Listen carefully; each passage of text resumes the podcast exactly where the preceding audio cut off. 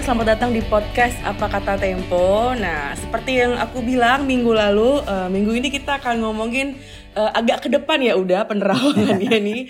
Kita mau ngomongin uh, prediksi ekonomi di tahun 2023. Ini tentunya masih bersama Uda Setri, pemret dari majalah Tempo. Jadi gimana nih Uda, apakah 2023 ini beneran bakal gelap nih kita dunianya akibat mau krisis? Ya, Lisa, tanda-tandanya sudah ada. Jadi ne hmm. Sejumlah negara maju di Eropa juga Amerika Serikat juga sudah diambang malah sudah masuk resesi. Dan yeah. seperti biasa sebagai negara dunia yang sangat tergantung dengan negara maju kita juga akan apa akan kebagian rasa dan sudah ada tanda-tandanya jadi mm. uh, krisis ekonomi itu meskipun secara pertumbuhan kita juga masih optimistis lah persi pemerintah ya tapi faktanya uh, gelombang PHK itu sudah mulai terjadi. Kalau sebelumnya di industri tekstil atau industri padat karya mm. kita baru dengar kemarin kok itu uh, bagaimana Goto uh, terus uh, Shopee, PHK, ya? Tokopedia. Jadi jadi yeah. banjir PHK itu sudah terjadi. Mm -hmm. Oke, okay. tapi ini uh, edisi kali ini majalah Tempo nih prediksi outlook tahun 2023 cukup unik ya udah ya karena nggak cuman uh, bahas uh, apa saham yang paling cuan gitu kan Tokyo tapi ini ada peluang juga pembiayaan hijau alias green financing. Nah ini ini fresh nih udah nih ya. Kenapa nggak bahas analisis krisis ekonomi nih udah kan lagi rame orang-orang ngomonginnya resesi. Ini malah green financing yang dibahas. Ya uh, ini juga banyak yang bertanya juga Lisa. Kenapa nih hmm. Tempo seolah-olah ketika semua orang apa pesimistis masuk dengan sebuah yang apa sebuah angle uh, yang optimistis. Jadi sebetulnya kalau soal ancaman resesi itu sudah sudah jadi laporan utama sebelumnya. Jadi kita masih ingat judul covernya badai PHK di depan mata gitu. Itu itu soal cerita resesi itu. Mm -mm. Bagaimana sudah. Tapi satu lagi, Tempo itu punya tradisi. Apa itu tradisinya edisi khusus? Ya, hmm. jadi edisi khusus Toko Tempo, edisi khusus 17 Agustus ah, dan di ekonomi itu kita punya outlook ekonomi. Jadi seperti apa sih 2023 hmm. nanti? Ah, jadi tapi ada alasan yang lebih sederhana. Jadi kalau setiap pekan uh, majalah Tempo itu menebarkan kabar uh, suram soal korupsi dan lain-lain. Ya, ini kompensasi sedikit lah. Masih ada oh, harapan gitu. di 2023. Okay. mencoba mencoba optimis ya udah. Oke, okay, nah ini karena episode spesial nih ya, agak beda kita ngomong-ngomongin green financing, juga mau bahas isu lingkungan. Jadi podcast Apa Kata Tempo kali ini udah kita kedatangan teman dari Greenpeace Indonesia, uh, ada Pak Leonard Simanjuntak. Nah kita enakan manggil Bang kali ya, Bang Leo. Bang Halo, Leo, Bang, bang Leo. Iya, selamat pagi udah Setri, uh, Mbak Lisa, selamat pagi. Nih gimana nih uh, Bang teman-teman di Greenpeace, apakah masih rajin sepedaan? Kalau nggak salah kemarin sempat dihadang gitu ya, lagi kampanye ya. Iya, uh, sepedaan terus lah. Masa cuma gara-gara dihadang sekali stop. Kita terus sepedaan, terus menyuarakan krisis iklim sambil sepedaan. Itu termasuk hmm. bagian dari apa ya? Kita mau coba uh, dorong supaya sektor transport juga berubah menjadi makin hijau begitu. Ya. Oke. Okay. Nih sebenarnya nih uh, Bang Leo atau juga udah juga tuh boleh nambahin gitu ya. Aku tuh yakin teman-teman tuh banyak yang masih belum tahu sebenarnya pembiayaan hijau itu apa sih gitu. Mungkin dari um, udah Setri atau Bang Leo bisa jelasin dulu nih sebenarnya apa yang kita maksud dengan green financing dan apa sebenarnya hubungannya? Ini kita kan ngomonginnya outlook ekonomi 2003. Apa hubungannya dengan ta ekonomi 2023 gitu?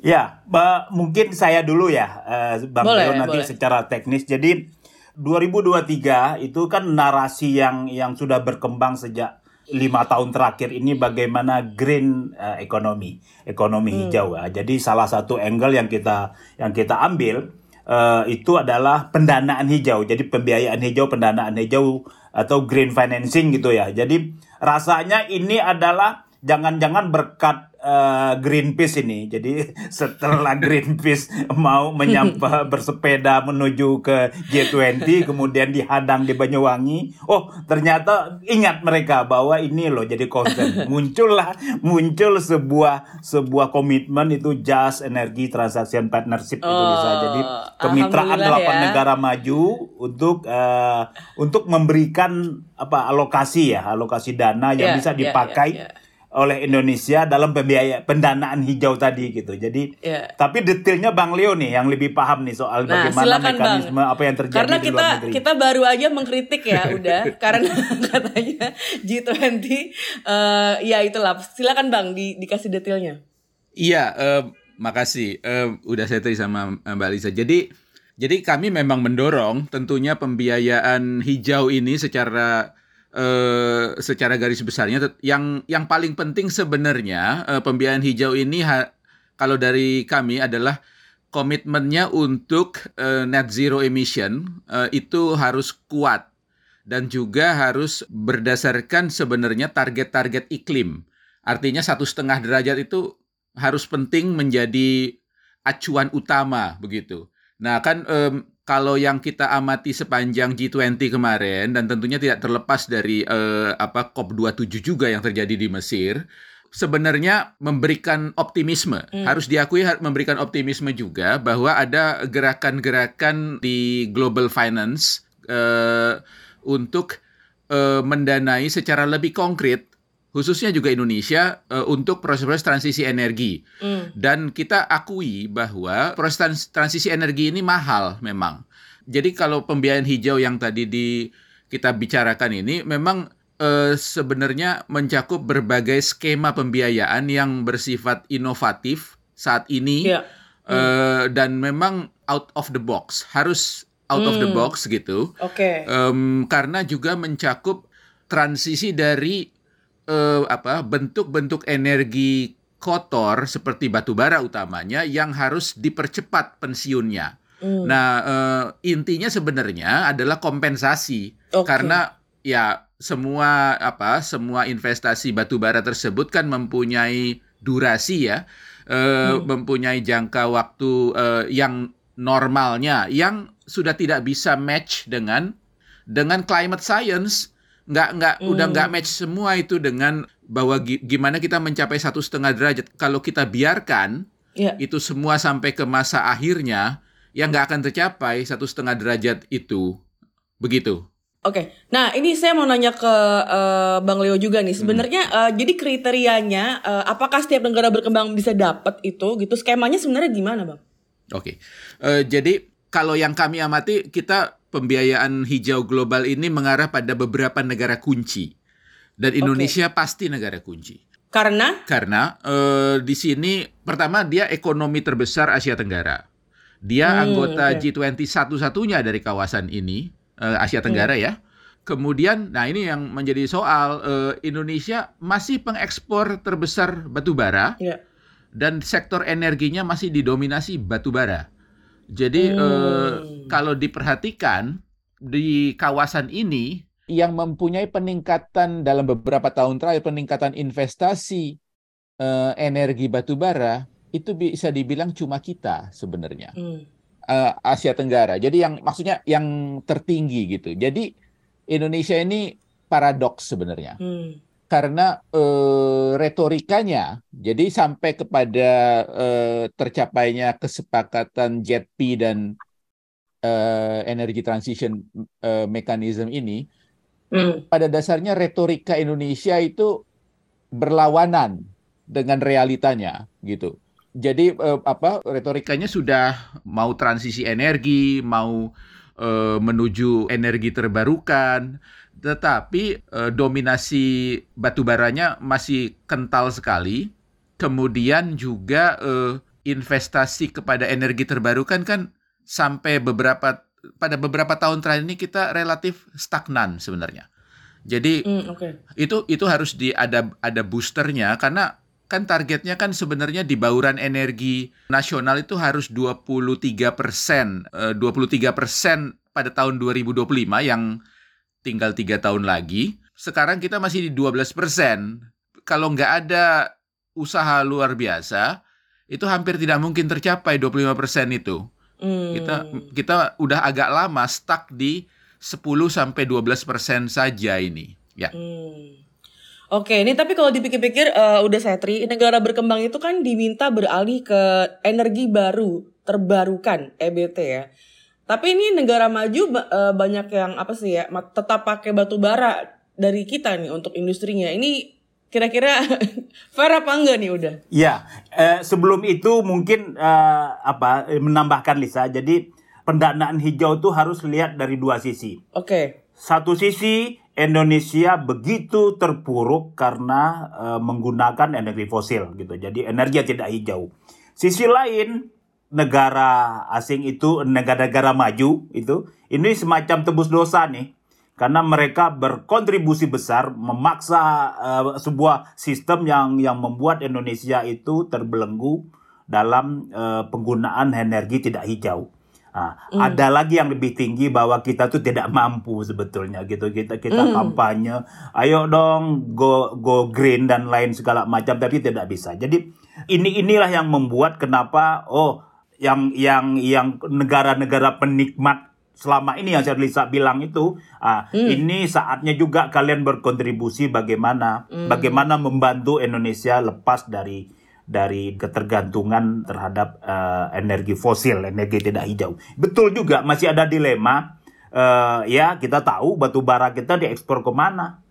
Ke salah satu negara yang ada juga di G20 itu gitu Cina dan lain-lain. Hmm. tapi tapi minimal itu Lisa kita sudah mulai. Bang Leo tadi menjelaskan bahwa pensiun pensiun dini pembangkit tenaga listrik uh, batu bara yang apa sudah kita mulai. Yeah. dan betul harus harus ada bantuan harus ada pinjaman lu murah lunak. Karena kalau pakai mekanisme uh, normal nggak akan pernah kita bisa bisa mempercepat target emisi yang juga lagi-lagi yeah. ini janji-janji yang pernah disampaikan oleh presiden kita Pak Jokowi di COP uh, COP yang di di Inggris ya, di Glasgow ya Bang Leo ya. Iya, Jadi iya, udah. kita ini diikat oleh janji tapi kita tidak mampu. Nah, sekarang ada sejumlah negara yang berbaik hati, ayo ayo dong kita support gitu. Tapi lagi-lagi ini tidak mudah sebetulnya. Bang Leo tadi sudah menjelaskan bahwa banyak sekali rintangannya.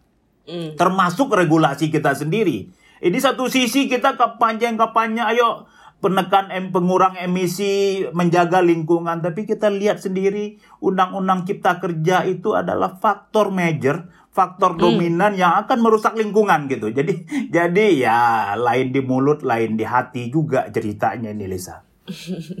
Nah ini udah opini Tempo kan, uh, opini majalah Tempo menyebut kalau ada hitam putih dalam pembiayaan hijau. Nah ini catatan hitamnya apa nih udah? Soalnya bukannya program ini harusnya bagus ya?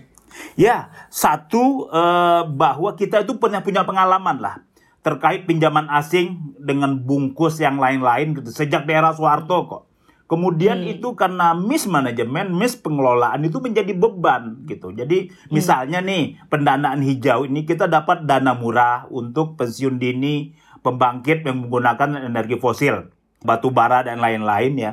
Tapi jika salah kelola ini bisa bisa bagaimana kontrolnya nih nah gitu loh sisi lain juga kok apa e, hitam putihnya bahwa kalau pemerintah salah, salah langkah gitu jadi kalau kita hanya mengandalkan pinjaman kebaikan hati negara lain tanpa bebenah juga itu juga nggak akan jalan gitu loh jadi jadi kita harus e, kita dipaksa optimistis tapi masih ada turunan kebijakan yang harus diubah gitu. Hmm. Paling sederhana kita muncul dalam outlook ini Lisa bagaimana susahnya pihak swasta investor investor swasta menyediakan pembang, membangun pembangkit tenaga surya.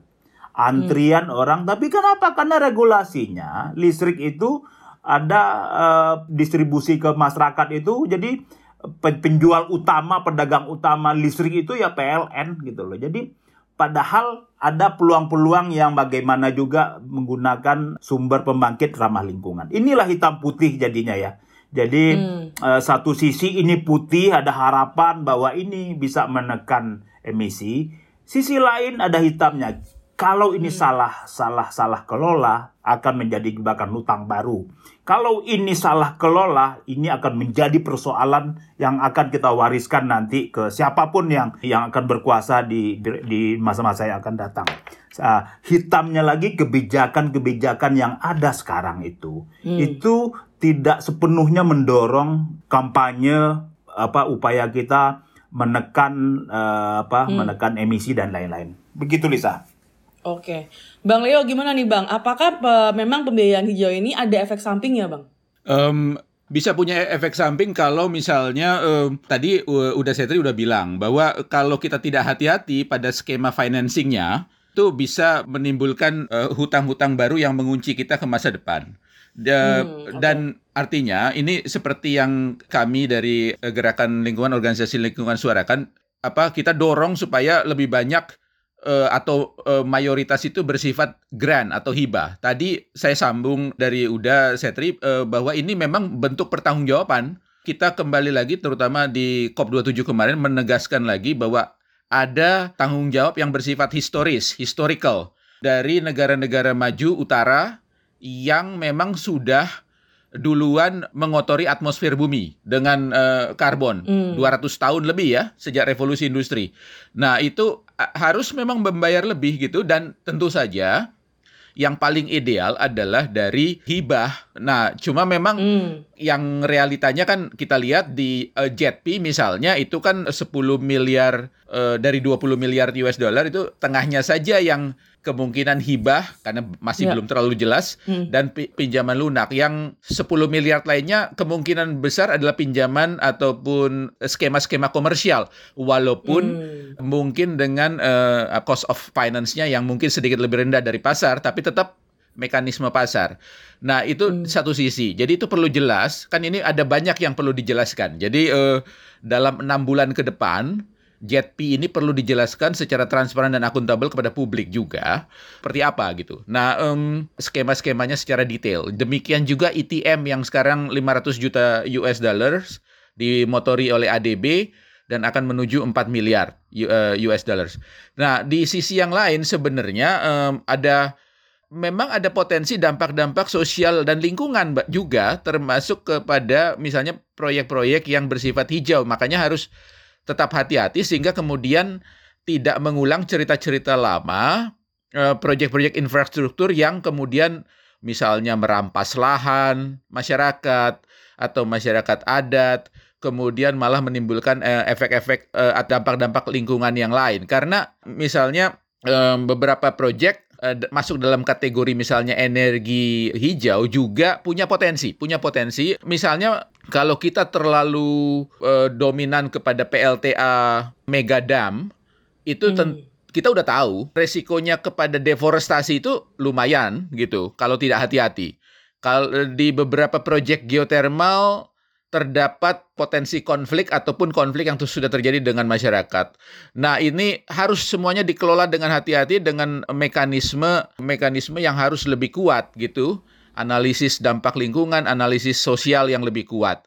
Um, karena kita tidak boleh mengurangi cerita-cerita lama masyarakat justru terpinggirkan dan juga sebenarnya uh, skema-skema energi transisi yang di, didukung oleh pembiayaan hijau ini harus menemukan caranya supaya negara eh, apa kelompok-kelompok masyarakat yang selama ini memang hidup utamanya kelompok masyarakat yang di eh, menengah bawah ya yang hidup dari industri fosil, industri mungkin batu bara itu punya mekanisme transisi untuk penghidupan ataupun eh, ekonomi yang baru sehingga tidak ditinggalkan. Nah, itu yang juga penting gitu kalau apa eh, pemegang-pemegang uh, apa uh, kapital besarnya saya yakin mereka sebenarnya udah siap-siap udah siap-siap untuk beralih memanfaatkan angin baru ini. Jadi uh, itu kita kita harus hati-hati dan harus detail. Uh, benar-benar the devils in the details uh, dalam uh, beberapa tahun ke depan atau beberapa bulan ke depan begitu. Hmm, oke. Okay. Nah, tapi teman-teman apakah teman-teman Greenpeace sudah melihat bahwa arah pembangunan pemerintah saat ini sudah memihak ke lingkungan nih, Bang Leo. Komitmen pemerintah dalam pengurangan emisi gimana, Bang? Iya, uh, jadi kalau mau dilihat dari uh, betul-betul dilihat dari apa analisis climate science-nya belum mencukupi. Mm. Bahkan dengan uh, apa komitmen penurunan uh, emisi yang terbaru, enhance uh, national determined contribution yang disampaikan uh, sebelum COP27 kemarin, kita masih hmm. relatif jauh dari mencapai target satu setengah derajat. Kan itu ada ada perhitungan tersendiri apakah negara ini uh, mencapai uh, atau kompatibel kepada satu setengah derajat atau belum. Kita masih jauh. Um, Tapi mayoritas negara masih jauh gitu. Nah, kita saya kira juga diwarnai oleh beberapa kontradiksi. Oke. Kontradiksi ini em, bahkan kita bisa temukan pada rancangan undang-undang energi baru terbarukan yang katanya tadinya mau dicoba digolkan atau ditetapkan sebelum eh, G20 tapi ternyata kayaknya eh, ya ternyata kita tahu tidak bisa. Tetapi memang kalau dipaksain memang problematik sekali karena itu dipenuhi juga dengan solusi-solusi palsu berbasis batu bara. Di Hmm. eh, di situ ada skema batu bara cair, batu bara yang digaskan, skema apa metan dari lapisan batu bara yang yang diklaim sebagai energi baru. Nah, ini problematik semuanya karena pertama dari segi pembiayaan dan kita akan sangat khawatir kalau misalnya skema-skema pembiayaan hijau seperti eh, JETP dan ETM ini coba diarahkan untuk membiayai solusi-solusi palsu ini karena eh, bahaya sekali dan juga mahal. Ini mahal. Jadi kita punya ironi bahwa rancangan undang-undang energi baru dan terbarukan kita itu bisa bahkan menjadi escape route-nya batu bara Hmm. gitu. Nah, ini ini eh, apa eh, ini agak agak khas Indonesia nih eh, mencoba cari jalan tengah Hmm. kompromis gitu eh, apa eh, tetap punya ruang untuk eh, batu bara buying time bahkan escape Hmm. route kemudian eh, mengkompromikan potensial mengkompromikan banyak hal gitu dalam konteks juga mencapai objektif ataupun tujuan yang sebenarnya dari skema-skema pembiayaan hijau ini. Saya sih eh, melihat dalam enam bulan ke depan pembicaraan detail untuk JETP misalnya ataupun ETM itu harusnya kita bisa eh, bicara tentang prasyarat-prasyarat yang lebih lebih jelas mencegah skema-skema yang kompromistis seperti ini yang memberikan Hmm. ruang-ruang baru bahkan eh, ke- eh, atau escape route bagi batu bara begitu. Nah, itu itu perlu kejelasan soal itu. Hmm. Udah saya tri, ini kalau kita balik ke soal pembiayaan hijau, apa yang bisa menghambat kucuran pembiayaan hijau ke Indonesia nih udah? Ya, eh, tadi detailnya, ini soal detail. Bang Leo bilang detail adalah kunci lah ya. Jadi ini kan penyakit kita nih. Kita kita kita suka seremoni, tapi ketika sampai ke substansi kita gamang. Tadi Bang Leo sudah menjelaskan bahwa satu sisi kita ingin melakukan pensiun dini PLTU pembangkit listrik tenaga uap eh, dengan tujuan agar emisi semakin turun. Tapi sisi lain coba jangan-jangan Bang Leo punya data nih. Eh, izin pinjam pakai hutan lindung untuk kawa, batu bara masih lanjut. Kemudian Iya, eh, iya. izin terhadap pembangkit-pembangkit yang menggunakan energi eh, yang terbarukan dipersulit gitu. Jadi kayak apa tutup di sini buka sana, tutup di sini. Ini kan penyakit kita selama ini Lisa. Penyakit Ya, kita dan sudah bertahun-tahun. Jadi jadi itulah ya kenapa bahwa eh, momentum ini bisa lewat loh. Kita hanya akan Ah. oh iyalah G20 eh, memberi dampak tapi ketika detailnya kita bermasalah ini akan menjadi percuma. Hmm. Bang Leo mungkin mau menanggapi bang? Eh, iya, jadi misalnya satu hal, ki- ini sekarang sulit sekali. Saya kira Tempo sudah angkat itu dengan bagus sekali. Eh, ya, memang ini eh, harus dimotori juga oleh kelas menengah kita untuk misalnya eh, pemasangan solar panel atap. Hmm, itu sulitnya minta ampun sekarang. PLN keluar dengan macam-macam eh, detail peraturan yang yang hampir nggak masuk akal buat kontraktor-kontraktor eh, solar panel. Jadi ini bukan cuman ininya konsumennya, tapi juga kontraktor-kontraktor kesulitan gitu. Hmm. Dan kemudian hal-hal yang apa wajar memang kan eh, yang mau pasang solar panel rumah itu eh, harus punya misalnya skema kapan eh, break even point gitu ya. Ini dengan peraturan-peraturan PLN yang baru misalnya bahwa maksimal hanya 10 sampai 15% kapasitas solar panelnya diban terhadap kapasitas terpasang PLN yang tadinya bisa peraturannya itu tidak melebihi kapasitas terpasang PLN